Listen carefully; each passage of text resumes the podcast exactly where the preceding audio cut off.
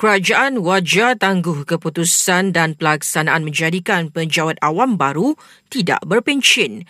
Ujar pensyarakanan Fakulti Perniagaan dan Ekonomi Universiti Melaya, Dr. Safia Omar, langkah itu perlu kajian mendalam kerana ia perkara besar dan penting mereka mendengar suara-suara uh, rakyat ni dan mereka ambil uh, the suggestion tunggu dulu kita tak laksanakan sekarang dan mereka buat dululah kajian-kajian dan sebagainya. Beri masa lah untuk kita bersedia untuk kita tahu justifikasi yang sebenar. Come out with the right data dan sebagainya. Apa orang kata tu perbandingan uh, you know, perbandingan antara penyelarasan gaji dan juga pemberian pencen. So timbang tara lah kan kita tengok mana satu lebih baik mana satu lebih lebih uh, menguntungkan pada masa sama, beliau berpendapat penghapusan skim pension menjadikan sektor awam kurang daya penarik kita bukan risau untuk mereka yang sekarang ni. Kita risau untuk pejabat awam di zaman depan. Dan satu lagi masalah ni ialah apabila kita dah tukar semua kepada sistem EPF dia dah tak ada daya penarik. Maknanya pejabat awam boleh bertukar kerja bila masa. Especially yang berkemahiran tinggi inilah yang kita sayang eh.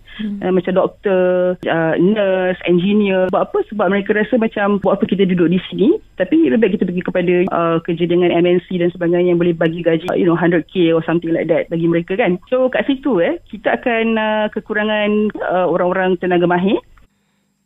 Ia juga dijangka menjadikan kadar pusing ganti pekerja dalam sektor awam meningkat. Kita akan mempunyai satu sistem yang tidak stabil dekat dalam uh, jabatan sebab dia akan meningkatkan kos juga kita panggil kalau dalam sudut bisnes eh kita panggil uh, turnover cost bermaksud yang kitaran kitaran pengambilan dan pemberian staff. Sebab dalam kajian uh, daripada American Economy sebab saya dulu memang uh, mengkaji bahagian uh, employee turnover ni uh, untuk satu jawatan eh bila ada seorang penjawat tu uh, dia berhenti kerja untuk kita menggantikan dia kos dia uh, merupakan 2.5 kali ganda daripada gaji tahunan untuk jawatan tersebut. So maknanya kalau gaji dia adalah uh, setahun RM100,000, kos untuk bergantikan dia adalah RM250,000.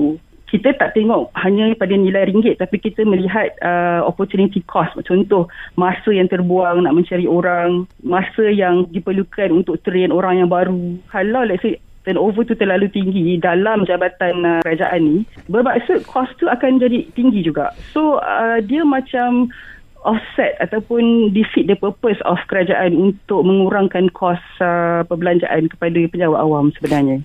Justru Dr. Safiah berharap isu berkenaan dibentangkan dan dibahaskan di Parlimen untuk mencapai keputusan matang. Uh, sementara itu, Perdana Menteri memaklumkan bahawa kerajaan akan bawa dua isu berkenaan ke Dewan Rakyat untuk dibahaskan. Datuk Sana Ibrahim juga memaklumkan setakat ini perkara tersebut belum dimuktamadkan. Menurut beliau lagi, ia perlu diperjelaskan supaya penjawat awam yang baru dapat maklumat yang jelas dan tidak rasa mereka kelompok yang rugi jika sistem saraan diubah.